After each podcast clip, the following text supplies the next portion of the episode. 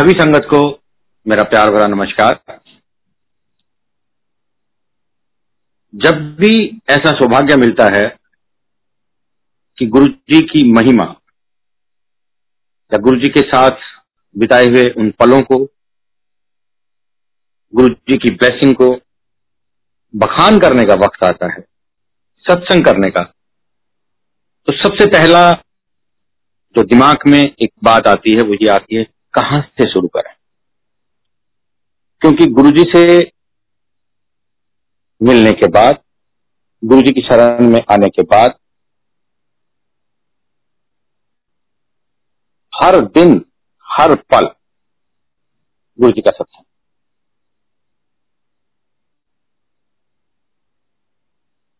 गुरु जी की मेहर गुरु जी की बख्शीश, सभी संगत पर। बेहद बेहद बेहद। हमारी, जब गुरुजी का हमारे को बुलावा आया, क्योंकि मैं ये मानता हूँ कि जब भी, जो भी संगत गुरु जी का दर्शन करती है गुरु जी उसे अपने शरण में बुलाते हैं। बुलावा गुरु जी का ही होता है। हमारे पास भी जब सबसे पहले ये मैसेज आया कि ऐसे वहाँ पे गुरु जी बैठते हैं, और आप चलिए। तो जो पुरानी संगत है, वो तो समझ पाएँगे, लेकिन जो नए हैं, मैं उनको बताऊँ कि स्टार्टिंग में मेरे दिमाग में भी एक सवाल आया था, क्योंकि मैं या आप, या हम सब, जो ईश्वर को मानते हैं, वो अपने अपने घरों में पूजा, पाठ वगैरह वगैरह पहले भी करते रहे हैं। हम, मैं भी उसी फैमिली से हूँ, उसी तरह की फैमिली से हूँ तो हमने अपना गुरु बनाया हुआ था हमने अपना गुरु मंत्र लिया हुआ था। तो जब हमें ये बात पता लगी कि हमें गुरु जी के पास जाना है तो हमने कहा देखिए जी हम तो नहीं जा पाएँगे। क्योंकि बचपन से छवि एक ही थी गुरु जी की कि गुरु जी जहाँ भी जाएँगे वहाँ मंत्र मिलेगा उस मंत्र को करना है बाबा जी की सेवा करनी है ये वो, वो सब जैसा पहले हमने देखा। तो एक मेरे मित्र हैं जिनके थ्रू मुझे ये मैसेज आया था तो हमने उनको कहा कि देखिए जी, मैं तो मंत्र ले चुका हूँ, इसलिए मैं तो जाऊँगा नहीं। मैं तो गुरु बनाऊँगा नहीं, लेकिन आप जा सकते हैं। तो उन्होंने मुझसे उस वक्त एक सवाल किया कि क्या आप ये मानते हैं कि गुरु के रूप में ईश्वर आते हैं? मैंने कहा, बिल्कुल मानता हूँ। इससे पहले भी ईश्वर के रूप में हमें राम जी, कृष्ण जी, और भी बहुत सारे देवी देवताओं का दर्शन पृथ्वी पर हुए हैं। तो उन्होंने कहा कि मैं जिनकी बात कर रहा हूँ, वो साक्षात शिव भगवान ही है। आप चलिए, आपको ठीक लगे तो आप रुकिए, नहीं कोई बात नहीं। और ये बात मेरे दिमाग में बिल्कुल सटीक बैठ गई और मैंने उनसे कहा कि चलिए, मैं चल फिर मैं कहूँगा कि बात गुरु जी के बुलाने की है और आपके मानने की है कि आप कितना मानते हैं। मैं उनके साथ गया। और वहाँ कुछ ऐसा वाक्य हुआ कि जिन अंकल के साथ मैं गया था, उनको जब गुरुजी अपना ड्रेस चेंज करके जब बाहर आए तो सब लोग जैसे सारी संगत खड़ी होती थी। मैं तो पहली बार गया था तो मैं भी खड़ा हो गया। और जब हमारे सामने से निकलने लगे तो जिन अंकल के साथ मैं गया था, उनको गुरुजी ने बाहर भेज दिया कि तुम जाओ। आज तुम्हारा टर्न नहीं है, तुम कैसे आ गए? जाओ। अब वो चले गए। तब तक तो मेरे पास कुछ ऐसा गुरुजी के बारे में था नहीं तो मैंने सोचा अगर ये चले जाएँगे तो मैं घर कैसे जाऊँगा? जब गुरुजी मेरे सामने से निकलने लगे तो मेरे से पूछते हैं, तू किस दिन आला है? गुरुजी पंजाबी बोलते थे, उस वक्त तो खैर पंजाबी इतनी हमें समझ भी नहीं आती थी, अब तो गुरुजी की कृपा से काफ़ी आ जाती है। तो गुरु जी के साथ जो एक सेवादार थे, उन्होंने कहा, जी, ये उन्हीं के साथ आए हैं जिनको अभी आपने बाहर भेजा है, उनका नाम लेके बोले। तो गुरु जी ने कहा, जा, तू भी दौड़ जा। और मैं ऐसा दौड़ा कि मैं फिर दो साल गया ही क्योंकि मैं इसके बारे में भी आपको बाद में बताऊँगा कि गुरु जी ने जो कहा, वो अक्षर टू अक्षर सत्य वचन खैर जी, उसके बाद फिर, डेढ़ साल या दो साल के बाद, उन अंकल ने हमसे फिर कहा कि आप जाइए। पर वो पहला अनुभव कुछ ऐसा था कि आप ये कह लीजिए कि वक्त हमारा इतना खराब था गुरु जी ने हमें उस वक्त नहीं बुलाया, इसलिए हम ये कहेंगे कि वो वक्त हमारा बहुत ही खराब था कि वो डेढ़ साल या दो साल जो हमारा बिना गुरु जी के, हमें ऐसा लगता है। बाकी तो गुरु जी को पता है कि उन्होंने क्या किया, क्या कष्ट डाला, क्या किया, क्या नहीं किया। तो हम, मैंने कहा, यार, मैं अब नहीं जाऊँ। लेकिन जब आपका अपना कोई आपको बार बार किसी काम के लिए कहे तो आप करते हैं। मैं और मेरे एक मित्र हम दोनों ने कहा कि चलो आज हम दोनों चलते हम दोनों गए। मैं नाम यहाँ पर किसी का भी इसलिए नहीं ले रहा इवन मैं अपना भी नाम इसलिए नहीं ले रहा, क्योंकि किसी भी सत्संग में किसी भी नाम की कोई महत्व नहीं महत्व सिर्फ़ गुरु जी का और गुरु जी की बख्शीश का है। तो मैं और मेरे मित्र मंदिर गए, हमने माथा टेका, हमने लंगर किया और हम घर आ गए। उसके बाद हमने ये, दोनों ने ये सोचा कि अब हम हर थर्सडे को मंदिर, हफ़्ते में एक बार ज़रूर जाया करेंगे। पहले हमने थर्सडे भी किया, फिर बीच में हमने दूसरा दिन भी बदला। पर हमने ये किया कि हम हफ़्ते में एक बार गुरु जी का दर्शन ज़रूर करेंगे और लंगर करेंगे और घर आ जाएँगे। तो जो हमारे वो तीसरे मित्र हैं, वो भी खुश रहेंगे और हमारा भी काम हो जाएगा। बस सिर्फ़ इतना ही था, इससे ज़्यादा कुछ नहीं। जब ये मैं आपको उस वक्त की बात बता रहा हूँ, दिल्ली में पॉल्यूशन अपने पूरे उस पर था। हम लोग स्कूटर से जाते थे। तो हमारा, हम जब वहाँ जाते थे तो वहाँ संगत बिल्कुल अलग होती थी। तो हमें ऐसा लगता था कि शायद हम इनके बीच में ठीक नहीं लग रहे हैं। तो हम अपना पानी की बोतल छोटा सा टावल एक शर्ट अलग से लेके जाते थे, क्योंकि वहाँ तक जाते जाते खराब हो जाते थे। हेलमेट को हम अपना भारी छोड़ के जाते थे, जिससे किसी को पता ना लगे कि हम कैसे आए हैं। और हम गुरु जी के दर्शन करते। एक या दो हफ़्ते के बाद जैसे ही मैंने गुरु जी को माथा टेकना गुरु जी ने मेरे से पूछना, की ना तेरा? मैंने गुरु जी को अपना नाम बताना और गुरु जी ने कहता गुरु जी ने कहना, नो आइडिया, बैठ जाओ। बाद में हमारी समझ में आया कि गुरु जी ने ऐसा क्यों कहा, क्योंकि हमें वाकई कोई आइडिया नहीं था। मुझे बिल्कुल समझ में नहीं आती थी कि मैं किस लिए जाता हूँ, मैं किन के पास जाता हूँ, मैं ईश्वर के पास जाता हूँ, मैं भगवान से मिल रहा हूँ। कहीं कोई समझ नहीं थी। जाना गुरु जी के दर्शन करने, लंगर करना और घर आ जाना। टाइम भी कभी आठ बजे जाना, कभी साढ़े आठ जाना, कभी लंगर से शुरू होने से दस मिनट पहले ही जाना। फिर गुरु जी ने अपनी बख्शीस बख्शी गुरु जी ने अपना प्यार बख्शा धीरे धीरे समझ आने लगी और पता लगा कि हम कहाँ आ रहे हैं और गुरु ने दोनों ही चीज़ें बंद कर दी, नाम पूछना भी और नो आइडिया क्योंकि तब तक गुरु जी ने थोड़ा सा आइडिया दे दिया था। मेरा गुरु जी के साथ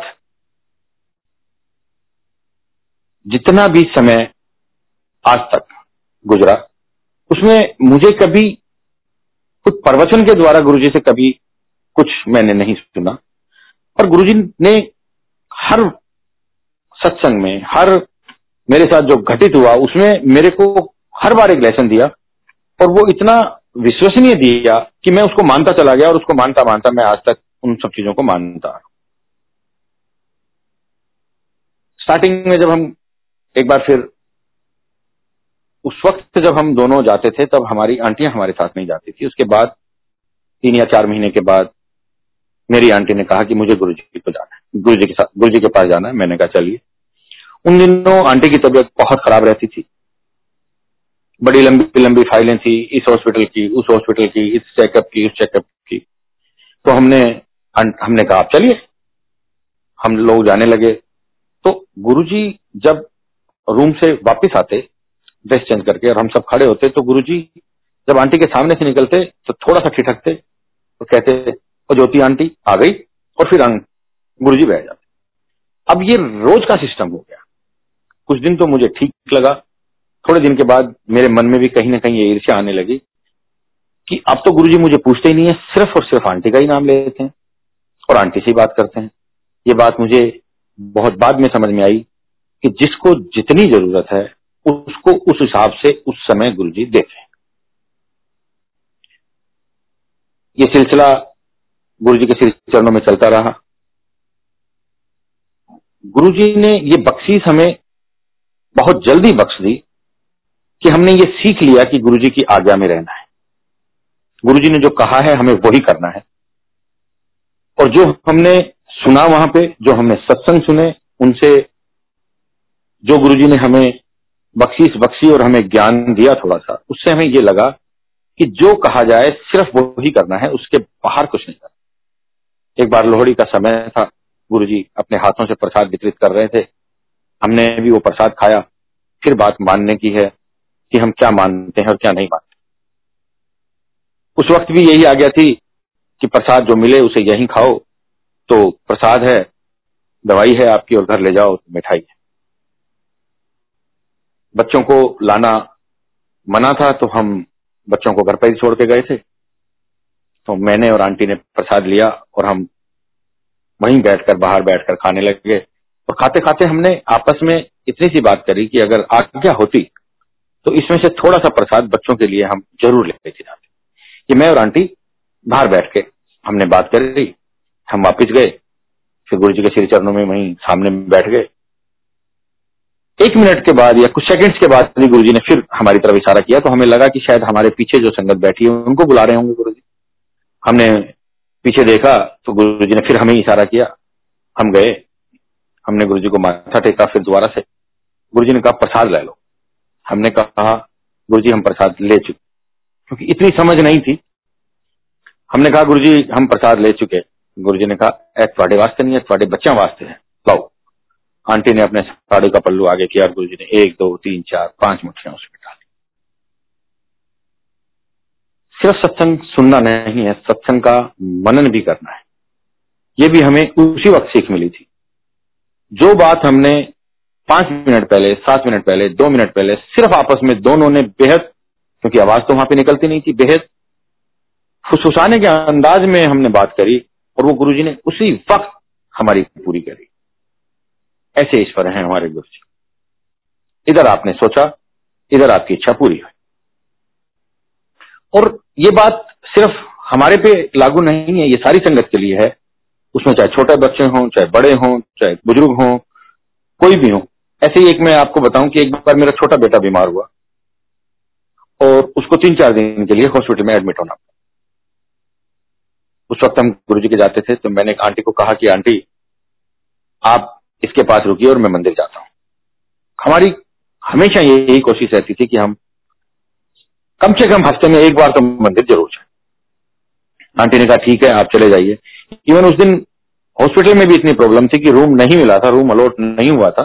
वो इमरजेंसी में ही था, लेकिन हमने कहा कि, चलिए, जब रूम मिलेगा तो आप रूम में चले जाना, रात को आके मैं रुक जाऊँगा, अभी मैं मंदिर चला जाता हूँ। हम लोग मंदिर चले गए। तीन चार दिन के बाद उसकी छुट्टी हुई और जब तक उसकी छुट्टी नहीं हुई, तब तक वो एक ही बात कहता रहा। मुझे गुरु जी के पास जाना है, मुझे गुरु जी के पास जाना है, मुझे गुरु जी के पास जाना है। जैसा नॉर्मली हम लोग सोचते हैं कि छोटे बच्चे जिद करते हैं, उनको बाहर घूमना है, ये है, वो है। तो हमने कहा, बेटा, वहाँ जाने की तो इजाज़त नहीं है, लेकिन हम तेरे को बड़े मंदिर लेके चलेंगे। जब आपकी छुट्टी होगी तो हम आपको बड़े मंदिर लेके चलेंगे। मंगलवार का दिन था, हम लोग बड़े मंदिर चले गए दोपहर में। हम लोग मंदिर गए, हमने वहाँ दर्शन किया। तब मंदिर सातों दिन खुलता था। हमने वहाँ दर्शन किया, हमें चाय प्रसाद मिला। चाय प्रसाद पी के जब हम वापस आने लगे तो हमने देखा कि जो अपने मंदिर का, बड़े मंदिर का बड़ा गेट है, वो गेट खुला। और उस वक्त उस गेट के खुलने का सिर्फ़ एक ही मतलब था कि गुरुजी आ रहे हैं। हम ठहर गए। गुरु जी की गाड़ी आई गुरु जी अंदर गए।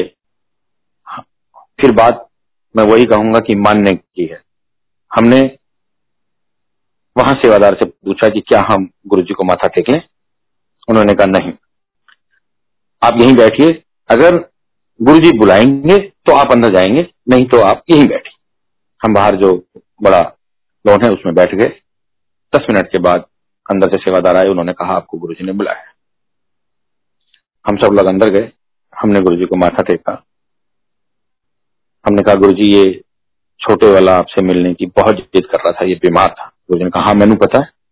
गुरु जी, आपसे मिलने की बहुत जिद कर रहा था, लेकिन आपकी आज्ञा नहीं थी, इसलिए इसे वहाँ नहीं ला पाए और यहाँ ले आए। तो गुरुजी ने कहा, फिर मैं दर्शन देनी तो अच्छा आया। आप सोचिए, जो एक छोटे सी बच्चे की इच्छा को पूर्ण करने के लिए, उसे दर्शन देने के लिए, उसे दर्शन दे सकते हैं तो हम सब लोग तो उनकी गोदी में बैठे हैं। हमारे को किसी भी चीज़ की कभी भी कैसे कोई कमी हो सकती माथा टेकते ही बड़े बेटे मैं, आंटी और दोनों बच्चे थे साथ में। हमने कहा गुरु जी ये बड़ा है, ये छोटा है। हम जब तक ये बोलें कि ये छोटा है गुरु जी कहते दोनों ट्विंस ने? तो एक गलती स्टार्टिंग में हो गई। और हमने कहा, नहीं गुरु जी ये बड़ा, ये छोटा। गुरु जी कहा, नहीं ट्विंस है। फिर एकदम से याद आ गई कि गुरु जी जो कहें, वो सब सत्य वचन। सिर्फ़ हाँ बोलना है। हमने कहा हाँ जी गुरु जी और बात वहीं पूर्ण हो गई। हम लोगों ने वहाँ लंगर किया। गुरु जी की आज्ञा अनुसार साफ़ सफ़ाई करी और हम घर आ गए।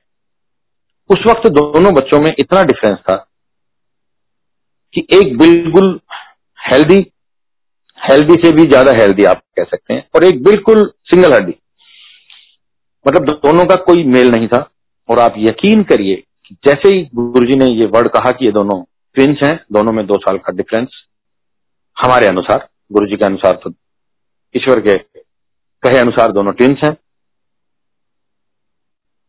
दो साल के बाद छोटा बेटा बड़े मंदिर में मेरे पास रोता हुआ आया। मैंने कहा, क्या हुआ? उन्होंने कहा कि उन अंकल ने मुझे प्रसाद नहीं दिया। मैंने कहा, क्यों? उन्होंने कहा कि तू ले जा चुका है, दोबारा फिर आ गया। मैं उन अंकल के पास गया। मैंने उनको कहा अंकल इसको प्रसाद दे दो। उन्होंने कहा गुप्ता अंकल, ये अभी आया था, ये फिर आ गया। मैं बोला, अंकल, ये छोटा है, वो बड़ा था। अंकल कहते हैं, यार, दोनों एक जैसे लगते हैं, पता ही नहीं लगता कौन सा कब आया था, कौन सा कब ये हैं हमारे गुरु जी एक बार गुरु जी के श्री चरणों में बैठे गुरु जी अपना ड्रेस चेंज करने के लिए जब रूम के अंदर जाने लगे, इन दो सत्संग के पीछे इस सत्संग को सुनाने का सिर्फ़ एक ही मकसद है कि हम लोग ये बात माने कि गुरु जी का कहा हुआ एक एक वचन पत्थर की लकीर है। जाने लगे? मुझे नहीं पता। मैं नहीं जानता कि वहाँ पे किसने क्या सुना, क्या नहीं सुना। गुरु जी का दरवाज़ा खुला। गुरु जी का एक पैर अंदर, एक पैर बाहर। गुरु जी ने पीछे मुड़ के। मैं ये भी नहीं जानता कि उन्होंने ये वर्ड किसको कहे। मुझे ऐसा लगा कि सिर्फ़ ये वर्ड मेरे लिए आए हैं। महापुरुष कदे मज़ाक नहीं करते। महापुरुषों का कहा हुआ एक एक वचन पत्थर की लकीर है। और गुरु जी ने दरवाज़ा बंद कर वो दिन है और आज का दिन है। मैं कई बार सुनता हूँ, बहुत से संगत में यह आता है कि गुरुजी ने ये मज़ाक किया, ये कहा। गुरुजी ने गुरुजी का कहा हुआ एक एक वचन पत्थर की लकीर है। एक बार ऐसे ही गुरु जी के सिर चरणों में बैठे। एक अंकल आए। मैं, मेरे को जो भी गुरु जी से बख्शीश मिली, जो भी गुरु जी का प्यार मिला, जो भी उनका आशीर्वाद प्राप्त हुआ, जो भी उन्होंने बुद्धि बख्शी, उसके हिसाब से जो भी वाक्य मेरे साथ हुए जो भी सत्संग गुरु जी ने, जिन्हें मैं आज सत्संग के रूप में आप सभी के साथ शेयर कर रहा हूँ, उससे मुझे हर एक से एक एक सीख अवश्य मिली। तो गुरु, एक अंकल आए गुरु जी को माथा टेका गुरु जी साइड टेबल पे बैठे थे गुरु जी के दोनों पैर पकड़। हम लोग वहीं नीचे बैठे हुए थे। उनका गुरु जी मेरी माँ को बचा एक बार उन्होंने फिर कहा गुरु जी के चरण उन्होंने पकड़ रखे थे। गुरु जी ने कहा, छड़ फिर गुरु जी ने तीन जगहों के नाम लिए। मैं यहाँ उनका उल्लेख करना ठीक नहीं समझता, क्योंकि वो शायद गुरु जी ने हमें ही सुनवाए। तीन जगहों के नाम लिए कि तू वहाँ गया था, क्या हुआ? तू वहाँ गया था, क्या हुआ? तू वहाँ गया था, क्या हुआ? बोले, गुरुजी, कहीं कुछ नहीं हुआ, सिर्फ़ आप ही बचा सकते। गुरु जी ने कहा, ठीक है, फिर, असी बचा लांगे। बह जा उन्होंने जो अपनी माता जी को बीमारी बताई थी, उसमें इतनी लंबी चौड़ी वो लिस्ट थी कि उनका लीवर खराब है, उनकी किडनी खराब है, उनके हार्ट में प्रॉब्लम है, और डॉक्टर ने जवाब दे दिया है, इतने दिन का टाइम है, ये है। गुरु जी ने कहा, चल फिर असी ठीक कर देंगे बह जा। और उनकी माता जी बाद में पता लगा कि महीने पंद्रह बीस दिन में ठीक हो। उस दिन मुझे सिर्फ़ और सिर्फ़ एक ही शिक्षा मिली। मुझे नहीं पता किसी ने क्या सुना क्या देखा, क्या नहीं। उस दिन का दिन है और आज का दिन है। मेरे पास सिवाय गुरु जी के अलावा कुछ नहीं।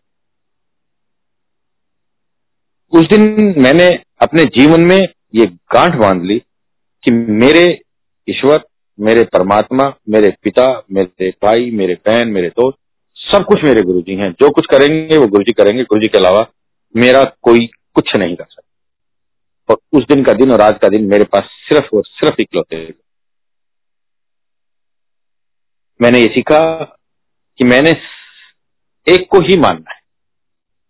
और मैं गुरु जी की बख्शीश, मेरी अपनी तो क्या औकात है? गुरु जी की बख्शीश के साथ गुरु जी ने मुझे उस पर कायम रखा। गुरु जी आपकी बातों को, आपकी मनोकामनाओं को मैंने जैसे पहले बताया, कैसा पूर्ण करते हैं? मैं एक छोटा सा सत्संग जो मेरे, जब भी मैं करता हूँ और जब भी मैं उसमें पहुँच जाता हूँ करते करते, क्योंकि गुरु जी ने हमेशा एक ही बात हमें समझाई कि सत्संग एक वो अमृत है, जो बोले उसका भी भला और जो सुने उसका भी भला। एक बार गुरु जी के द्वारा बख्शीश मिली और हमें एक शादी का कार्ड मिला दिल्ली में शादियाँ आपको पता ही है कितने बजे शुरू होती हैं, फार्म हाउस में और कैसे होती हैं, उसमें टाइम लिखा हुआ था शायद कार्ड पे आठ या साढ़े आठ, जो भी था। और हम लोग तो सिर्फ़ ये देखते थे कि गुरु जी की तरफ़ से कोई निमंत्रण मिला है तो तो शुक्र है कि हम आठ बजे गए, वरना हम शायद सात बजे पहुँच जाते। तो हम लोग बिल्कुल सब तैयार होके मैं और मेरे मित्र अपनी अपनी फैमिली के साथ आठ, साढ़े आठ बजे, जो टाइम उसमें लिखा हुआ था, हम करेक्ट टाइम पे वहाँ पहुँच गए। हम गए जब वहाँ ना कोई लड़के की तरफ़ से था, ना कोई लड़की की तरफ़ से था। सब काम चल रहे थे, सब तैयारियाँ चल रही थी। एक साइड में एक जगह बनाई हुई थी जहाँ पे गुरु जी को आके भी बैठ सकता हम उसी जगह के पास चेयर डाल के बैठ गए। जो लोग वहाँ पे काम कर रहे थे, हम लोगों ने उन्हीं के साथ थोड़ी सी सेवा करी, सब चीज़ तैयार करी और हम लोग पूरा प्लान करके गए थे कि गुरु जी आएँगे, हम ऐसे सबसे पहले माथा टेकेंगे, फिर गुरु जी को ऐसे करेंगे, फिर ऐसे करेंगे। मतलब जैसे हम सब ख्वाब एक गुरु जी के बारे में बनाते हैं, वो हमने डेढ़ दो घंटे में बनाए धीरे धीरे संगत आई, कुछ लोग और शादी वाले भी आए।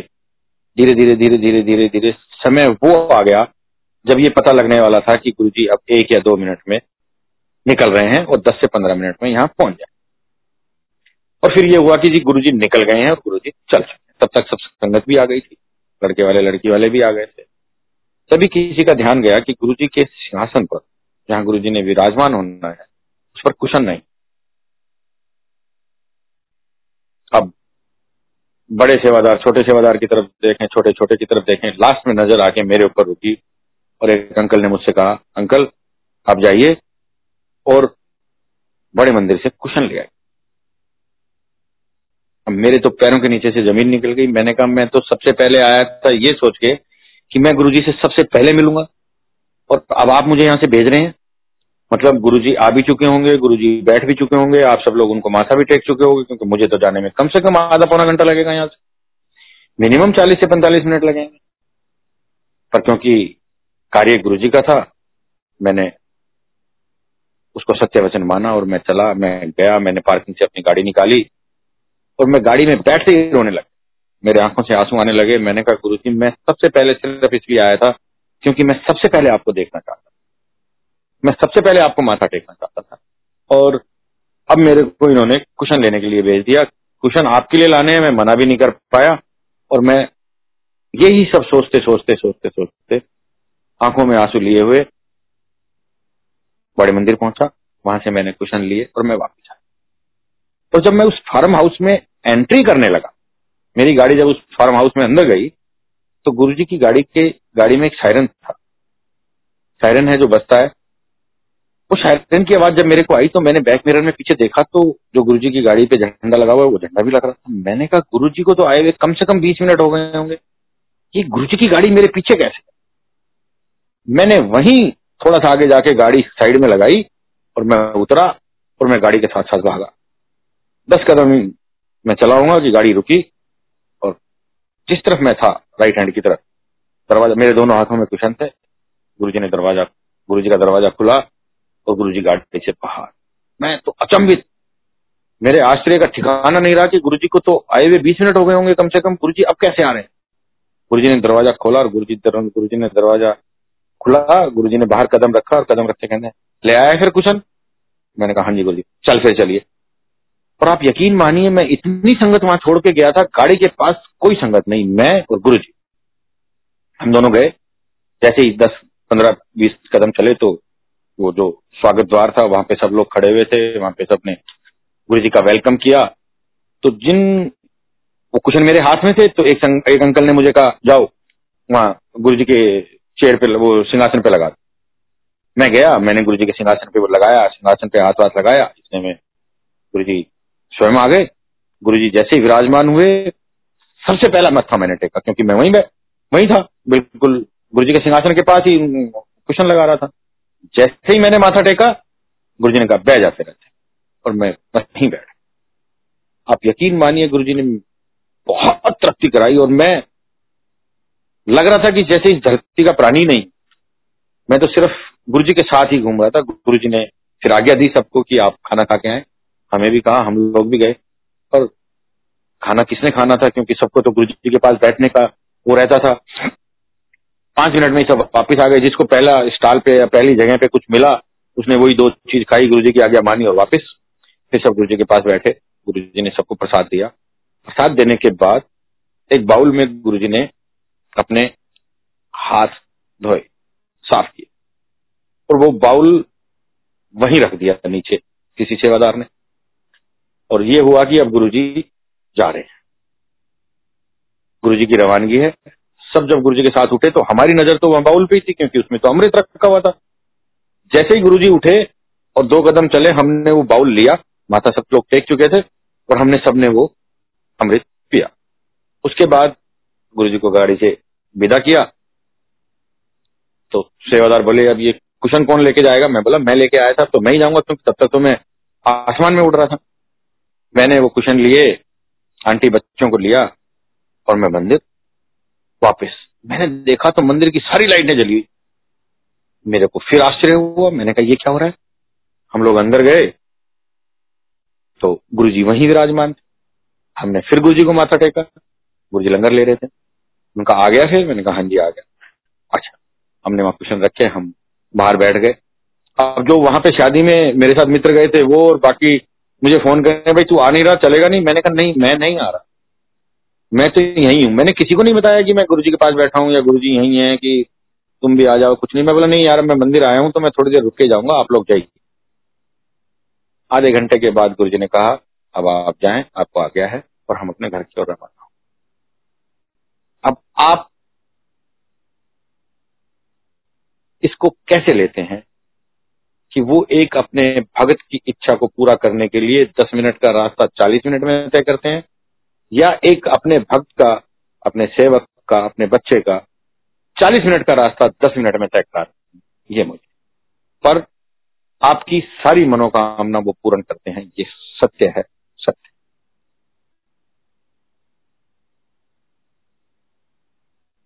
कई बार आपने मंदिर में इधर उधर पुरानी संगत से सुना होगा कि गुरु जी के पास जाने के लिए किसी मध्यस्थ की कोई आवश्यकता नहीं।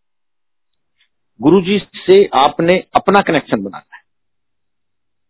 कोई दूसरा, वो चाहे सत्संग करके, चाहे गुरु जी के बुलावे पे आपको निमंत्रण दे, आपको आमंत्रित करे कि आपको गुरु जी के यहाँ जाना है, आपको गुरु जी से मिलना है, आप गुरु जी के पास आइए। ये सारा, उस व्यक्ति विशेष का कोई कार्य नहीं, जो आपको ये सब कह रहा है। ये सारा मेहर, ये सारी मेहर, सारी कृपा सिर्फ़ और सिर्फ़ गुरु जी की है कि किसी माध्यम बना के वो आपके पास भेजते हैं और वहाँ तक पहुँचने के बाद उसका, उससे कोई वास्ता मैं किसके थ्रू मंदिर गया? मेरे थ्रू कौन गए? इस बात की कोई कीमत नहीं। कीमत इसकी है कि गुरुजी ने आपको किसी के द्वारा बुलाया, आप वहाँ पहुँचे, उसके बाद उसका काम खत्म, आप और गुरुजी इसके अलावा कुछ मुझे कैसे पता लगा? मुझे ऐसे पता लगा कि एक बार मेरे घर पे कुछ रिलेटिव आए। उन्होंने कहा, हमें गुरु जी के पास जाना है। वो एक ऐसा पीरियड था जब आप किसी नई संगत के साथ दोबारा जा सकते थे, अगर आपका दिन वो नहीं है। तब तक हमारा फ्राइडे हो चुका था। वो कैसे हुआ था, मैं उसके ऊपर भी आपको बाद में इस पे आते हैं। तो मेरे ख्याल से वो सैटरडे या संडे या थर्सडे का दिन था। फ्राइडे नहीं था क्योंकि वो मेरा दिन नहीं था। मुझे ये पता है, जिस दिन मुझे जाना होता है मंदिर। तो उन्होंने कहा, हमें गुरुजी के पास जाना है। हमने कहा, हम आपको लेके चलेंगे। और आप एक काम करना, आप हमारे पीछे रहना।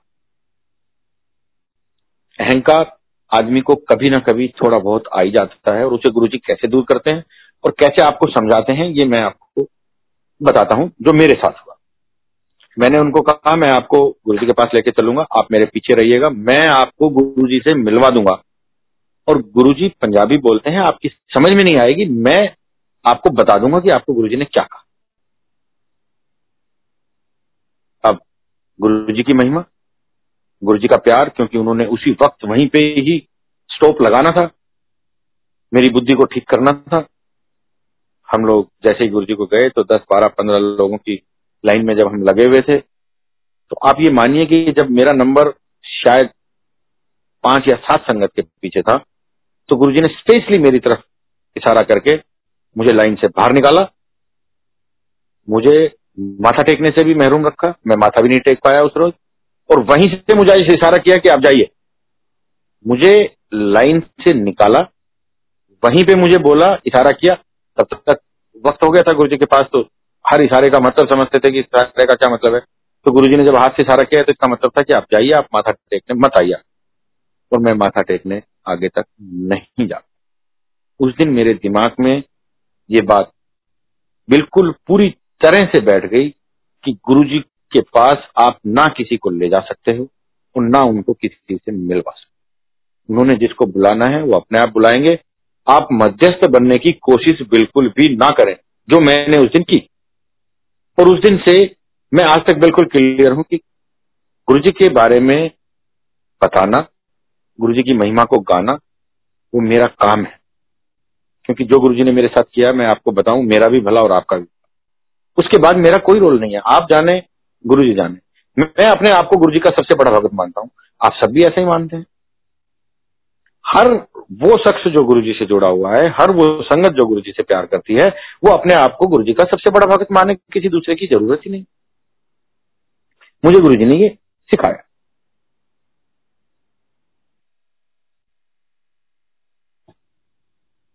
एक बार बड़े मंदिर में बैसाखी का फ़ंक्शन करके जब हम वापसी में इजाज़त लेने लगे तो गुरुजी ने आंटी को कहा, आंटी, लंगर लेके जाए। हम लोग लंगर कर चुके थे। अब आंटी ने कहा कि अंकल, गुरुजी ने मेरे को कहा है कि लंगर लेके जाना है। तो मैं तो लंगर कर चुकी। अब थोड़ा सा कंफ्यूज हो गए कि लेके जाना है का मतलब क्या है, क्योंकि लंगर तो हम कर चुके। हमने कहा, आंटी, दोबारा आप लंगर करो। आपको गुरुजी ने बोला है, आप दोबारा लंगर भी करो और जो कॉफ़ी का गिलास था, उस गिलास में हमने थोड़ा सा प्रसाद वहाँ सेवादार से लिया और हम उसे लेके भी आए। मतलब हमने अपनी तरफ़ से गुरु जी की पूरी आज्ञा की, पालन दूसरे दिन आंटी की तबीयत बहुत खराब हुई। डॉक्टर को दिखाया, डॉक्टर ने आठ दस दिन की दवाइयाँ दी। दस दिन के बाद ये बिल्कुल नेक्स्ट टू बैसाखी, अगले दिन। दस बारह दिन बड़ी कठिनाई में गुजरे। आठ दस दिन के बाद दो तीन बार डॉक्टर को दिखाया, फिर एक बार जब लास्ट में, दूसरी बार जब उसको दिखाने गए तो उसने कहा, आपको पता है आपकी मिसिज को क्या हुआ था? मैंने कहा, जी नहीं, मैं तो नहीं जानता। उन्होंने कहा, जी, इनको एक हरपीज नाम की बीमारी हुई थी, जिसमें आदमी कपड़े तक भी नहीं पहन पाता। और उसको हॉस्पिटल में एडमिट होना पड़ता है और उसको जैसे पूरी तरह से कवर करके विदाउट वस्त्र के उसको रखना पड़ता है, क्योंकि उसके शरीर पे इतने छाले और दाने हो जाते और मैंने आपकी मिसेज को दवाइयों से ठीक कर डॉक्टर साहब ने तो अपनी बात पूरी कर दी, पर हमारी समझ में उसी वक्त आ गया कि गुरुजी की आज्ञा का क्या मतलब था और गुरुजी ने जो वो अमृत प्रसाद खिलाया, उसका क्या महत्व है? जब भी हम मंदिर जाते हैं, हम सत्संग में जाते हैं, चाय प्रसाद का सबजमानी का, लंगर प्रसाद का, इनका एक अपना महत्व है। हर चीज़ की एक अपनी ब्लेसिंग है। जब हम गुरु जी के पास जाते हैं, आठ बजे जैसे मैंने बताया कि आठ बजे जाना, साढ़े आठ बजे जाना, दिमाग में सिर्फ़ एक ही बात होती थी, जाना है, लंगर करना है गुरु जी के दर्शन करने हैं, लंगर करना है और अपने घर आना है, बस, इसके अलावा कुछ नहीं था। बाद में एक दिन गुरु जी ने ऐसे सत्संग सुनवाया और उस सत्संग से ये ज्ञान आया कि ईश्वर आपकी इंतज़ार करे या आप ईश्वर की इंतज़ार करें। आप आठ बजे जाते हैं, सात बजे दरवाज़ा खुलता है। साढ़े आठ बजे जाते हैं, आप लंगर करते हैं, घर आ जाते हैं। ईश्वर आपको बुलाने के लिए इंतज़ार करे या आप ईश्वर के इंतज़ार करें? उस दिन का दिन रहा जिस दिन गुरु जी ने बात समझाई और आज तक हमेशा कोशिश यही रहती है कि पहले हम हो, उसके बाद दरवाज़ा हो। और हमेशा ऐसा ही। उसके बाद जब तक वहाँ रहे, तब तक ऐसा ही रहा। एक बार बैठे हुए हमने बहुत से लोगों से सुना था। कि गुरु जी कभी कभी डिवाइन प्रसाद भी प्रकट करते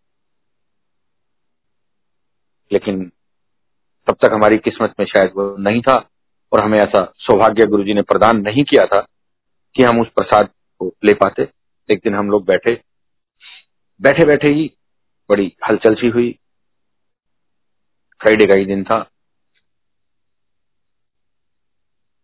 थर्सडे या फ्राइडे मैं थोड़ा सा इसमें अभी मेरे को पूरा याद नहीं।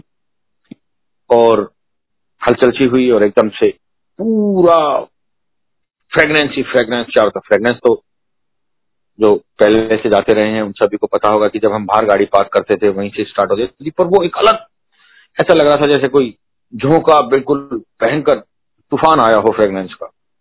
गुरु जी ने डिवाइन प्रसाद दिया, प्रकट किया है। हम लोग फ़र्स्ट फ्लोर पर ऊपर बैठे हुए थे और हम देख रहे थे तो प्रसाद का वो एक लड्डू जैसा आप कह सकते हैं, मैं एक नाम के लिए आपको बताऊँ। मैं ये तो नहीं कह सकता कि वो क्या था बट मैं हम सबकी सुविधा के लिए कहूँ कि वो लड्डू जैसा, आप कह सकते हैं कि वो आधा किलो या 600 ग्राम या 700 ग्राम के आसपास का रहा होगा। और वो प्रकट हुआ और वहीं एक साथ में एक अंकल बैठे थे, उनको गुरु जी ने वो दिया और वो प्रसाद सारी संगत में वितरित होने क्योंकि हम फ़र्स्ट फ्लोर पे थे तो हमें ऐसा लगा कि शायद हमारा नंबर ही नहीं आएगा, क्योंकि ये तो बहुत थोड़ा सा प्रसाद है। और नीचे तो काफ़ी संगत है तो हम तो शायद प्रसाद ग्रहण नहीं कर पाएँगे। फिर बात सुनने और समझने की है। जब नीचे सबका प्रसाद हो गया तो ये इजाज़त हुई कि नीचे वाले सब ऊपर चले जाओ और ऊपर वाले सब नीचे आ हम लोग गए। आज्ञा तब भी वही थी कि यहाँ खाओगे तो प्रसाद है, घर ले जाओगे तो मिठाई है। हमारे दिमाग में वो वर्ड जो हमने सुन रखे थे, जो हमने सुने थे और जो हमने सीखे थे, वही चल रहे थे और हमें ये लग रहा था कि ये प्रसाद हमें यहीं खाना है। हम लोगों ने वो प्रसाद लिया और जब हम लोग उस प्रसाद को खाने लगे तो वहाँ के जो एक मेन सेवादार थे, हमने उनसे पूछा भी नहीं। वो आए, चुपचाप मेरे कान में बोले गुप्ता अंकल इस प्रसाद को घर भी ले जा सकते हो, ये डिवाइन प्रसाद है। बच्चों को भी दे सकते हो। और उस प्रसाद के टेस्ट की या उसके महत्व का वर्णन नहीं है। वो एक शब्द आता है ना कि गूँगे को गुड़ खिलाया तो वो क्या बोले? वो सिर्फ़ नाचे ही नाचे। मैं आपको ये कह सकता हूँ कि हम सिर्फ़, क्योंकि जैसे ही हमने वो अपनी जीवा पर रखा ऐसा लग रहा था जैसे शरीर का एक एक रोम हवा में उड़ रहा बिल्कुल ठंडा अंदर से मतलब वर्णन नहीं है शब्दों में। मैं कर नहीं सकता, सिर्फ़ उसे महसूस कर सकें तो ठीक है।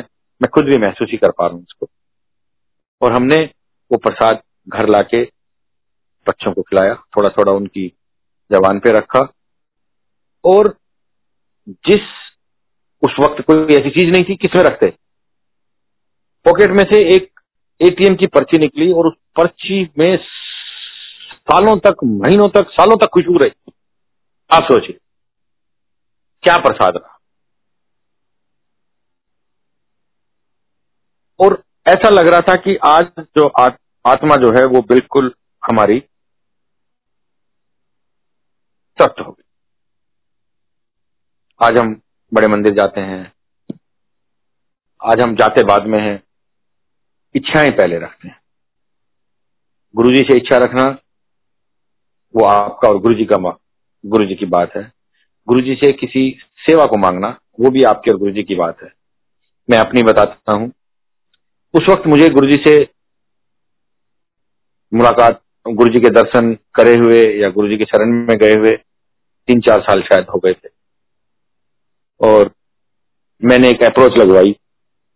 बेहद ही सीनियर सेवादार से कि अंकल आज बड़े फ़ंक्शन पे मुझे सेवा दे वो अंकल मुझे पीछे लेके गए एक अंकल के पास, जिनके पास उस दिन की सेवा लंगर की थी। उन्होंने कहा कि अंकल, इन अंकल को सेवा में लगा दो। उन्होंने कहा, कितना टाइम हो गया आपको आते मैंने कहा, जी, मुझे चार साल हो कहने नहीं, अभी आपका टाइम नहीं आया, आप जाइए। आज हम चार दिन भी वेट नहीं करते। सेवा की कीमत, सेवा की भावना, सेवा के लायक अपने आप को बनाना, सब गुरु जी इच्छा करना, ये हमारा अपना काम है, हम कर सकते हैं, पर सेवा की कीमत को समझ के, किस जगह पर किस तरह की सेवा कैसे करनी है, उन सारी चीज़ों को समझने के बाद हम सेवा करें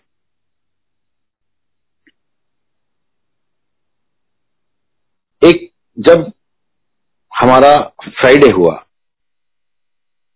गुरुजी से आप छुप नहीं सकते। गुरुजी से आप बच नहीं सकते। गुरुजी ने आपको जो आज्ञा देनी है, वो आपको मिलेगी। मैं और मेरे मित्र लंगर कर रहे हमने देखा कि गुरुजी की नज़र हमारी तरफ़ है और गुरुजी ने एक सेवादार को हमारे बारे में कुछ बोला।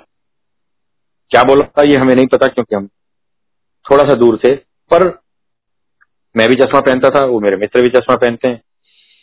तो मैंने कहा, अंकल, बात हम दोनों में से किसी एक की है, क्या है ये मुझे नहीं पता, पर आज कुछ होना है। तो देखिए, इंसान है, हम अपना दिमाग तो कभी कभी लगाते हैं हमने उस दिन ये दिमाग लगाया है कि जिस अंकल को ये आज्ञा दी है, इन अंकल के सामने से नहीं निकलना। हमने अपना दिमाग लगाया और जैसे ही लंगर करके बाहर निकले तो हम कुछ संगत की आड़ लेके बाहर निकले। गुरु जी को माथा टेक के भी किसी की आड़ लेके बाहर निकले और हमने कहा, आज तो बच गए। आज तो कुछ नहीं होता। और जैसे ही बाहर जाके हमने अपनी अपनी गाड़ियों के दरवाजे खोले, वो अंकल वो अंकल पता नहीं कहाँ से पार्किंग में प्रकट हो गए। हमने कहा, नमस्ते अंकल नमस्ते अंकल। वो फलाने अंकल, तू हफ़्ते ही एक दिन आना है। फ्राइडे। हम दोनों इतने हैरान हुए। हमने कहा, अंकल, आप यहाँ क्या करने आए? बोले, मेरी गाड़ी में कुछ सामान था, मैं वो सामान लेने आया। आप सोचिए, जिनसे बच के हम पूरा निकल आए थे कि चलो, एक हफ़्ता तो हम निकाल देते हैं। उन्होंने, उन अंकल को कहा कि आपका एक हफ़्ता है। उन्होंने ये बात मुझे भी कही कि आपका भी गुरुजी ने फ्राइडे कर दिया। लेकिन मैं थोड़ा सा सेल्फी हो गया, आप कह सकते हैं, या थोड़ा सा जिद्दी हो गया। मैंने कहा, नहीं, मैं इन अंकल की बात नहीं मानूँगा और मैं तो आऊँगा।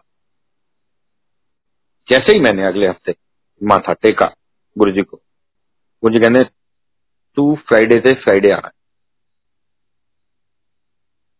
उसके बाद मेरे पास कोई जगह ही नहीं रही, मेरे पास कोई गुंजाइश ही नहीं रही कि मैं कुछ इफंड बट कर सकूँ और गुरुजी ने मेरी उस मांग पर वहीं फुल स्टॉप लगा दिया। उसके बाद मैंने ये सोच लिया कि मैं कुछ भी हो जाए, अपना फ्राइडे मिस नहीं करूँगा। क्योंकि एक दिन मिस होने का मतलब है कि गुरुजी के दर्शन को मैं पंद्रह दिन के लिए वंचित होता हूँ। उस वक्त मेरा काम कुछ इस तरह का था, मैं टूरिंग करता था और मैं, मैंने, मैं अपनी टिकट उसी हिसाब से, हमेशा अपना टूर इसी हिसाब से प्लान करता था कि मैं थर्सडे की शाम को या फ्राइडे की सुबह सुबह तक तो हर हालत में दिल्ली पहुँच जाऊँ। मैंने उसी के हिसाब से अपनी टिकट बॉम्बे से सूरत से यहाँ की दिल्ली की फ्राइडे की शाम की वहाँ से थी और थर्सडे की शाम को वहाँ से थी और फ्राइडे की सुबह नौ बजे दिल्ली। तो ऐसा लगता था कि अगर दो चार घंटे लेट भी होगी तो भी हम आराम से आ जाएँगे। एक नंबर वेटिंग लिस्ट मेरी करीबन 20 या 25 दिन पहले एक नंबर वेटिंग लिस्ट थी। तो ऐसा कभी भी नहीं होता था क्योंकि हम हम महीने में तीन, चार बार, पाँच बार इधर से उधर जाते थे, टिकटें होती थी।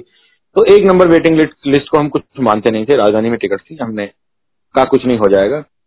हमने, मैंने अपना वहाँ पे काम किया और स्टेशन के सामने ही होटल पे मैं था।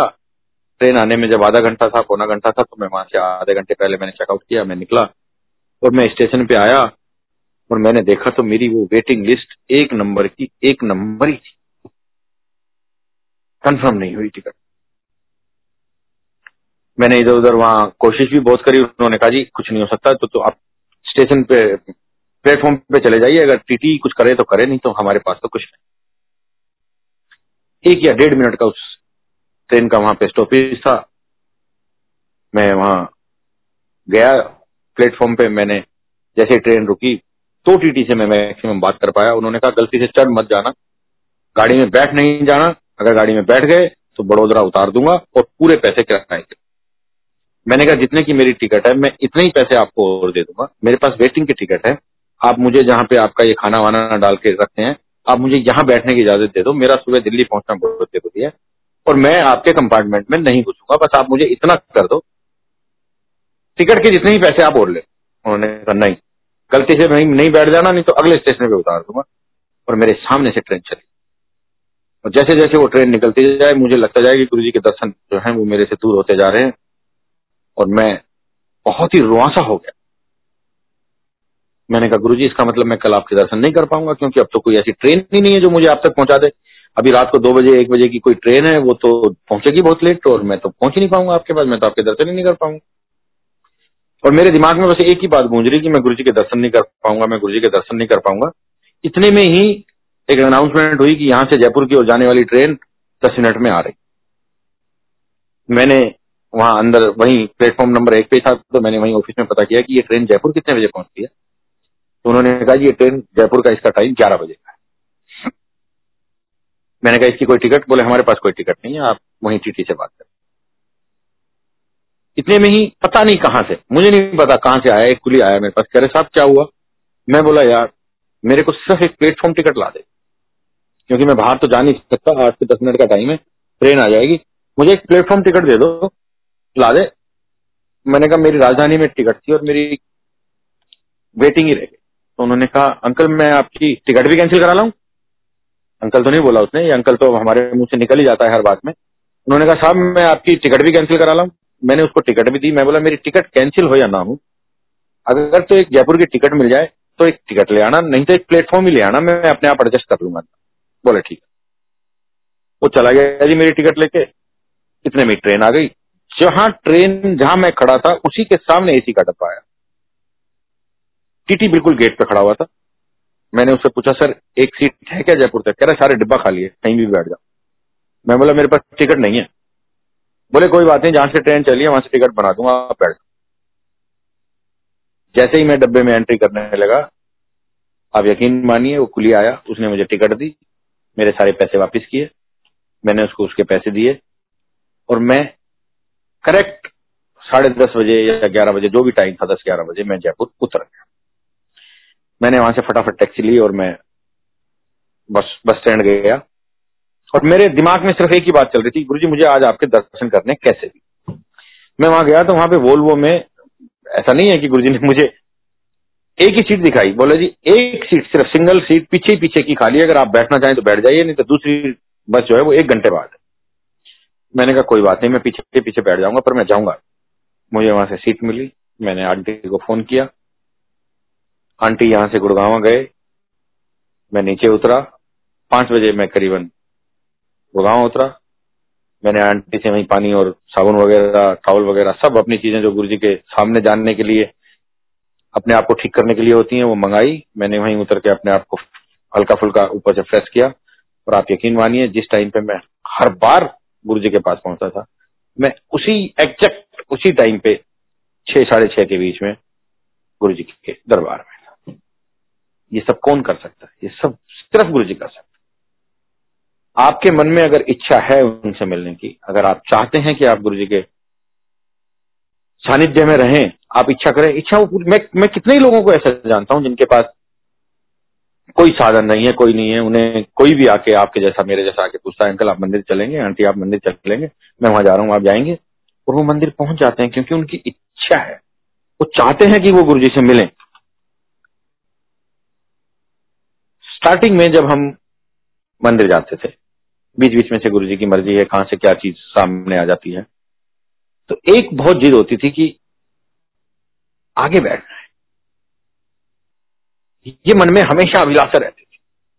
लेकिन जो वहाँ सेवादार होते थे, जब तक हम पहुँचते थे, वो जगह भर चुकी होती थी और वो हमें पीछे पीछे बैठने को कहते थे।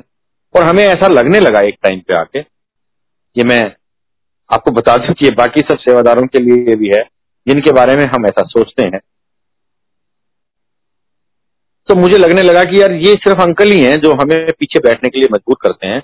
नहीं तो ऐसा नहीं है कि हम आगे बैठ सकते हैं। एक दिन हम, मैं और मेरे दोनों दोस्त, हम तीनों ने ये प्लान बनाया कि आज कोई कुछ भी कहे। किसी को देखना नहीं है, किसी से बात नहीं करनी है। आगे जाना है और सबसे आगे बैठ हम लोग गए जी, हम तो प्रण करके गए थे तो हमने जाके देखा कि गुरुजी के सामने, अब ये गुरुजी की महिमा है। गुरुजी ने जब आपको कुछ सिखाना है, आपको कुछ समझाना है, आपको कुछ बताना है तो रास्ता उसी तरह से बना देते हैं। करेक्ट, बिल्कुल गुरुजी के सामने तीन ही लोगों की जगह थी। हमने कहा, इससे पहले कि हम माथा टेकें, वो आके सेवादार अंकल हमसे कहें कि आप पीछे जाओ, माथा बाद में टेक लेंगे, पहले बैठ जाओ। और हम तीनों वहीं बैठ। गुरु जी का ओरा गुरु जी का तेज, बर्दाश्त करना हमारे जैसों के बस की बात ही नहीं। और अगर आप नो आइडिया में हैं तो बिल्कुल ही बर्दाश्त, बिल्कुल ही बर्दाश्त नहीं है। अब हमें तो कोई आइडिया था नहीं, हम तो बैठ गए। और टाइम हमारा वही था करीबन साढ़े आठ पौने नौ का, नौ बजे लंगर शुरू होता था। दो मिनट के बाद ही हमारे पसीने पसीने हो गए और हमारे मन से सिर्फ़ एक ही अरदास शुरू हो गई गुरु जी आज बैठ गए, आज के बाद नहीं बैठेंगे, आज किसी तरह से लंगर शुरू करा दो और हमें यहाँ से उठा दो। हमारा इतना बुरा हाल, हमारा इतनी घबराहट हुई, इतनी घबराहट हुई और गुरुजी ने हमारी सुनी, थोड़ी देर के बाद लंगर हुआ, उस दिन का दिन और आज का दिन हमने आगे बैठने की कभी कोशिश नहीं करी। उसके बाद फिर गुरुजी ने एक दिन माथा टेकते हुए कहा, पीछे बैठा करो, पीछे बैठा कर उसे समझ आंदी गुरु जी का वचन उस दिन के दिन से आज तक कभी भी ये कोशिश नहीं करी कि हम आगे बैठे। क्योंकि गुरु जी की वो बात हमेशा जहन में रहती है, हमेशा याद रहती है कि पीछे बैठने से ही समझ में आता है। तो पीछे बैठे, इसलिए आप सब भी इसको सुने और इसे माने भी कि गुरु जी के शरण में जाने के बाद अपने आप को गुरु जी के ही हवाले गुरु जी ने कहा, लाइनें लगेंगी और आज हम सब देख रहे हैं, चलिए अभी तो कुछ संकट का समय आया हुआ है कि कोविड की वजह से हम लोग बड़ा मंदिर, बड़े मंदिर नहीं जा पा रहे, वरना हम सबने इससे पहले ही ये देखा है कि लाइनें कितनी लंबी हो चुकी हैं। और आने वाले वक्त में ये कितनी लंबी होंगी ये आप सोच भी नहीं सकते। वो वक्त आज नहीं है और आज वाला वक्त कल नहीं होगा। ये पक्की बात है। तो इसलिए एक बार स्टार्टिंग में जब गुरु जी के श्री चरणों में जाकर बैठते तो हमेशा हमारी कोशिश लंगर के बाद ये रहती थी कि हम थोड़ा सा साइड में बैठ जाएँ, कहीं छुप जाएँ जिससे गुरु जी की नज़र ना पड़े। गुरु जी तो मालिक हैं गुरु जी तो ईश्वर हैं गुरु जी तो भगवान है, उनको तो सब पता है कौन कहाँ बैठा है, कौन विचार करके बैठा है, कौन क्या करके बैठा है। तो गुरु जी बड़ी जल्दी बुला लें। एक बार फिर बुला लिया, बैठ जब थोड़ा सा मन, थोड़ा सा कभी कभी खराब भी हो जाता था कि हम चाहते हैं कि गुरु जी हमें बैठने नहीं देते हैं। लेकिन बाद में एहसास हुआ कि आपको अपनी जिम्मेवारियाँ भी निभानी है, क्योंकि हम लोग बच्चों को घर छोड़ के जाते थे, उनको ताले में बंद करके जाते थे। कभी कभी मम्मी घर में होती थी, कभी नहीं होती थी। जब नहीं होती थी तो वो दोनों ही रहते थे। कभी पड़ोसियों के हवाले करते थे। इस तरह से। इसमें भी एक बात है। गुरुजी ने कहा, एक बार गुरुजी को माथा टेकते वक्त जेब से फ़ोन गिर गया। गुरुजी ने कहा इन बाहर छड़ के आया कर अंदर ना लाया कर। और उस वक्त दिमाग में जो बात आती थी, वो ये आती थी कि बच्चों को अकेला छोड़ के आते हैं अगर नादानी है हमारी, बेवकूफ़ी है हमारी, जो हमने ये सोचा, पर उस वक्त हमने सोचा, मैं आज आपके साथ शेयर कर रहा हूँ कि अगर बच्चों को कभी भी कोई इमरजेंसी हुई तो बच्चे कैसे कांटेक्ट करेंगे? फ़ोन अगर हम बाहर छोड़ देंगे तो। लेकिन फिर भी गुरुजी ने कहा और हमने माना, हमने बाहर फ़ोन को रखना बंद कर दिया। ये बाद में, ये बात में अकल आई कि अगर घर में कोई इमरजेंसी आ भी गई तो आप करोगे भी क्या? आप घर से कम से कम तीस किलोमीटर दूर हो, इस ट्रैफ़िक में आप कर भी क्या सकते हो अगर घर में कोई प्रॉब्लम आए एक बार रात को हम साढ़े ग्यारह बजे गुरु जी के दर्शन करके घर आए, लंगर खा के साढ़े ग्यारह बजे होंगे, बारह बजे होंगे। तो जब हमने दरवाज़ा खुलवाया तो गर्मियों के दिन थे, बहुत गर्मी थी। हमने बच्चों से कहा, बेटा, आपने एसी क्यों नहीं चला रखा था? इतनी गर्मी क्यों कर रखी है? तो बच्चे कहते, नहीं पापा हमें गर्मी लगी नहीं, हमने एसी चलाया हमने कहा अच्छा चलो, कोई बात नहीं, आप लोग एसी चलाओ और सो जाओ। पाँच मिनट के बाद ही पूरे घर में छोटे वाले बेटे ने कहा, पापा स्मेल आ रही है। देखा तो पूरे घर में सारी वायरिंग जल गई, सब मीटर वगैरह एमसीबी बॉक्स वो एसी से कुछ ऐसा शॉर्ट सर्किट हुआ और आ गई आग चारों तरफ़ जैसे तैसे करके बाहर भागे, आग को बंद किया। और तब ये समझ में आया कि गुरुजी ने बच्चों को जब तक हम नहीं आ गए एसी चलाने की प्रेरणा ही नहीं दी, उनको गर्मी नहीं लगने दी। ये काम तो एसी चलाते ही होना था, चाहे हमारे आने के बाद हुआ या हमारे से पहले हुआ। तो इसलिए कोई भी काम हम नहीं कर रहे हैं। हम ये सोचें कि हम अपने बच्चों की रक्षा कर लेंगे, या हम कुछ काम कर लेंगे, हम कोई धंधा कर लेंगे, हम कोई वो कर लेंगे। महाराज की बख्शीश है। कराना महाराज नहीं है। बच्चे एसी दो घंटे पहले भी चला सकते थे, वो आग दो घंटे पहले भी लग सकती थी। हो सकता है उस वक्त कोई दरवाज़ा खोलने वाला भी ना होता, और वो सारा काम तब हुआ जब हम आ गए थे। हुआ, क्योंकि गुरुजी ने तो हमेशा एक ही बात कही है मेरे दर्शन मात्र से नब्बे परसेंट माफ़। जो मेरे दर्शन करेगा, उसके कर्म नब्बे परसेंट माफ़। दस परसेंट भी इतने कठिन हैं, जो गुरु जी के साथ रह के ही भुगते जा सकते हैं, वरना हम और आप भुगत नहीं सकते। ये मेरा अपना एक्सपीरियंस है आप इसके बारे में क्या सोचते हैं, क्या जानते हैं, मुझे नहीं पता। पर मैं ये जानता हूँ कि नब्बे परसेंट गुरु जी ने मेरे माफ़ कर दिए, मात्र उनके दर्शन मात्र से, उनके चरणों की धूल अपने माथे से लगाने मात्र से और बाकी के दस परसेंट भी जो है, वो इतना आसान नहीं है, वो उन्हीं की कृपा से कट सकता है, वरना कट नहीं सकता। गुरु जी का जितना थैंक्स किया जाए, उतना कम है।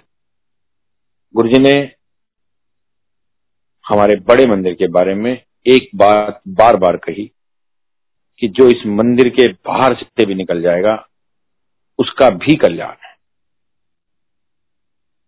मैंने इस मंदिर में इतनी शक्ति भर दी है कि जो इस मंदिर के बाहर से भी निकलेगा, उसका भी कल्याण है। आप और हम सब तो अंदर उनकी गोद में बैठे हैं। हमारा कल्याण कैसे नहीं होगा? अगर हम गुरु जी के कथना अनुसार चलें, उनको माने, उनकी बातों को। गुरु जी ने हमें हर वहमों से दूर रखना सिखाया। एक बार हम सब लोग, आप सभी को पता है जो मंदिर जाते रहते हैं बड़े मंदिर की, बड़े मंदिर में जब भी कोई फ़ंक्शन होता है तो कुछ रोज पहले से साफ़ सफ़ाई वगैरह का सेवा होती है। पहले भी होती थी। तो एक बार हम लोग ऐसे ही मंदिर में सेवा कर रहे थे। इतने में ही पता लगा, गुरुजी आ गए। गुरुजी हमेशा एक दिन में, दो दिन में अवलोकन करने के लिए कि क्या सेवा हुई, किसने क्या किया। या आप ये कह सकते हैं कि हम जैसे बच्चों को दर्शन देने ही आ जाते थे और हमारा हौसला बढ़ जाता था, गुरुजी आए हैं, गुरुजी ने हमें देख लिया, हमने गुरुजी को देख लिया। बस यही बहुत हो जाता था हमारे लिए। यही ऐसा होता था जैसे आज होली हो गई या दिवाली हो गई या आज त्योहार हो गया। गुरु जी आए, थोड़ी देर के बाद अंदर से एक सेवादार आया गुरु जी अपने रूम में थे। एक सेवादार आया, उसने कहा कि जी गुरु जी ने कहा है, हूँ, सेवा खत्म करो और मत्था टेक लो, घर जाओ। मैं और आंटी, हमारे हाथ में झाड़ू थी सब लोग अपना अपना, सबके हाथ में कुछ ना कुछ था, किसी के हाथ में झाड़ू, कोई पोचा कोई कुछ कर रहा था, कोई कुछ कर रहा था। सबने अपना अपना सामान को उठाया और बाहर की तरफ़ चले। हम लोग बिल्कुल जो अपना मेन हॉल है, उसके बाहर आए, रंगोली पे ही। हमने दोनों ने अपना सामान वहीं रखा और हाथ को अपने कपड़ों से साफ़ किया और हम डायरेक्ट गुरु जी के रूम में। बाकी सब लोग हाथ वाथ धोने गए, बाहर गए, पीछे गए। हम लोग गुरु जी के रूम में, हमने गुरु जी को माथा टेका। गुरु जी ने कुछ कहा, वो एक अपनी पर्सनल बात है। दो सेवादार भी थे, उनको भी बताया कुछ। और हमने, दोनों ने माथा टेका, मैंने और आंटी ने, और हम रूम से गुरु जी के बाहर आ गए। जब तक बाकी सब लोग हाथ पैर धो के आए, तब तक ये आज्ञा हो गई कि सब बाहर से ही माथा टेक पहुंचाओ। बस। गुरु जी ने कभी किसी वहम को कोई मान्यता नहीं साफ़ रहो, साफ़ रखो, सफ़ाई रखो गुरु जी की सेवा करो, मन से साफ़ रहो बाकी सब सिर्फ़ हम दोनों लोगों को अंदर जाके दर्शन हुए, बाकी किसी को दर्शन नहीं हुए, और हम सब एक बार ऐसे ही बड़े फ़ंक्शन पे गुरुजी ने हमें बहुत जल्दी भेज दिया। कह सकते हैं कि हमारी नादानी थी, हमारी बेवकूफ़ी भी थी। गुरुजी हमें उस वक्त के लिए आज भी माफ़ करें।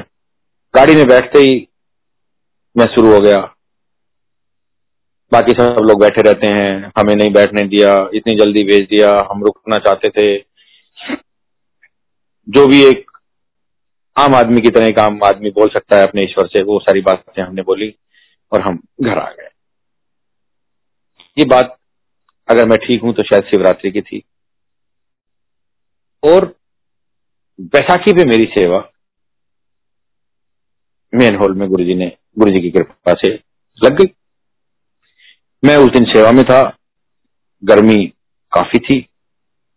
और गुरुजी का और मैंने आपको कहा, गुरुजी का तेज, हर एक आदमी के बस की नहीं, अगर गुरुजी ना चाहें तो आप उसे बर्दाश्त नहीं कर सकते। गुरुजी की मेहर हो तो बात अलग है कि आप उनके आसपास रह सकें और उनके आसपास खड़े रह सकें।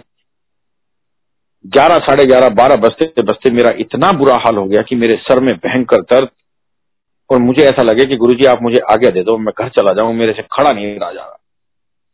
मैं बिल्कुल बहुत परेशान मतलब मैं सबको कहूँ कि यार मेरे को किसी तरह से आज आज्ञा मिल जाए और सेवा मेरी ऐसी जगह थी कि मैं छोड़ के जा नहीं सकता था। एक एक करके एक एक करके सारी संगत चली गई। गुरुजी अंदर गए, गुरुजी ने अपनी ड्रेस चेंज करी और गुरुजी बाहर मेन हॉल में आके कारपेट पे बैठ गए साइड में, एक दो अंकल बैठे, बस, और कोई नहीं। और मैं कहूँ, गुरुजी, मुझे जाने दो।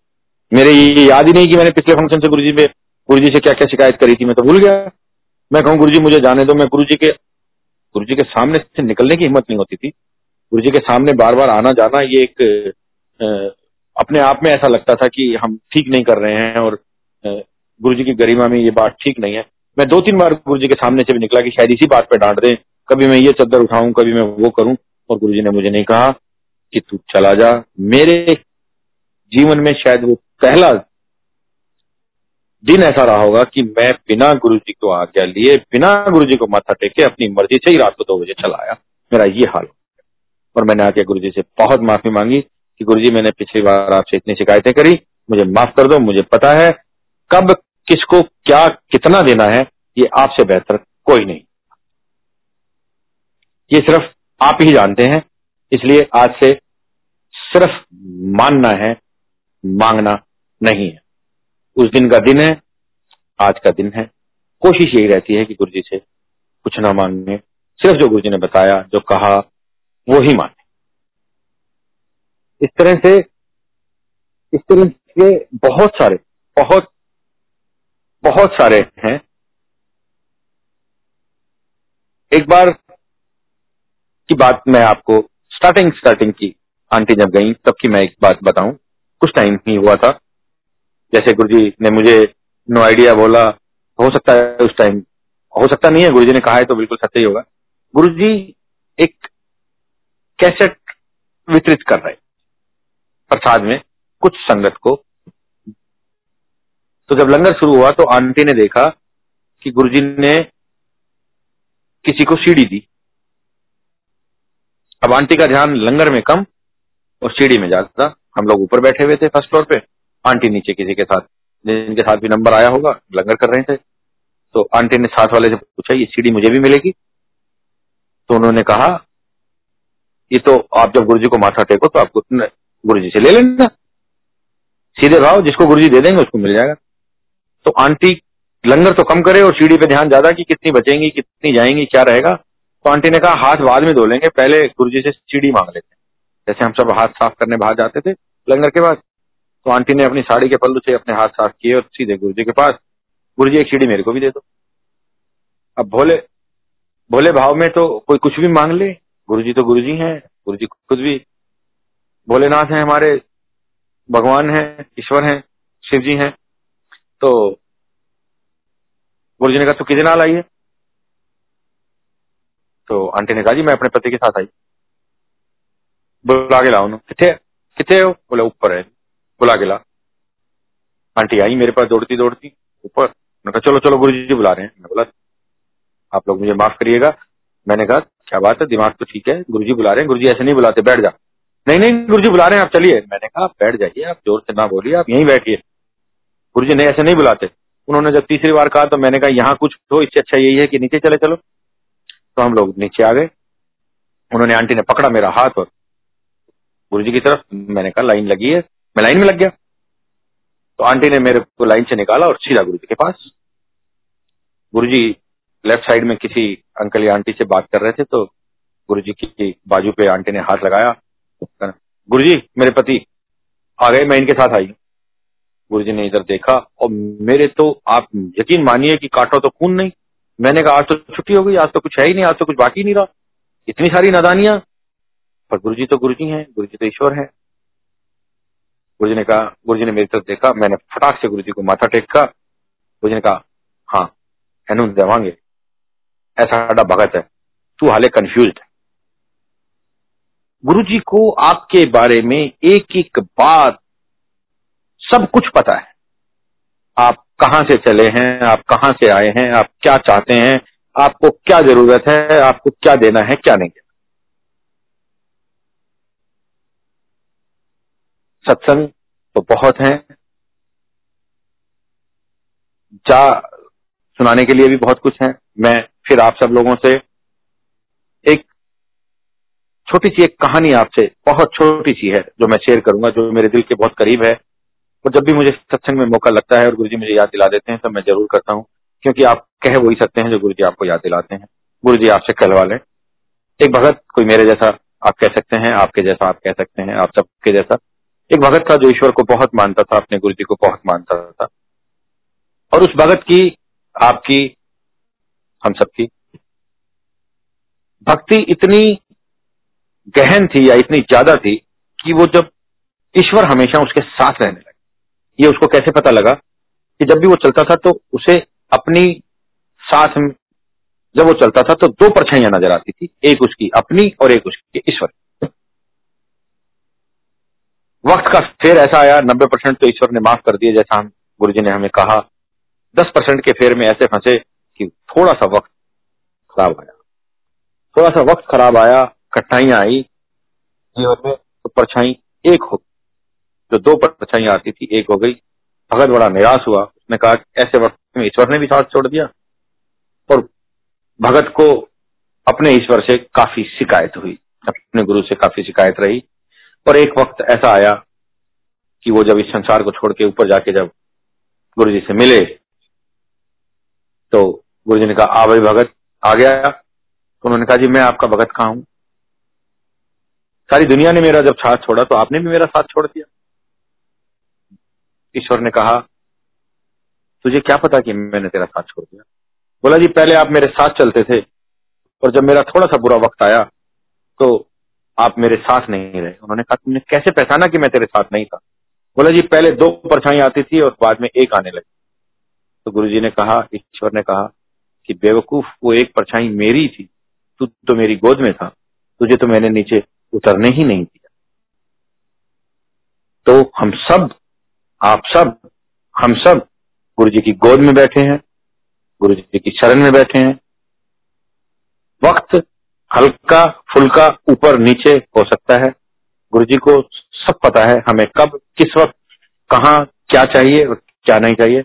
सिर्फ़ गुरु जी को मानते रहिए, वहमों से दूर रहिए, किसी मध्यस्थ की आवश्यकता नहीं है। जितना कहा जाए, जितना सुना है, जितना बताया गया है, सिर्फ़ वही करें।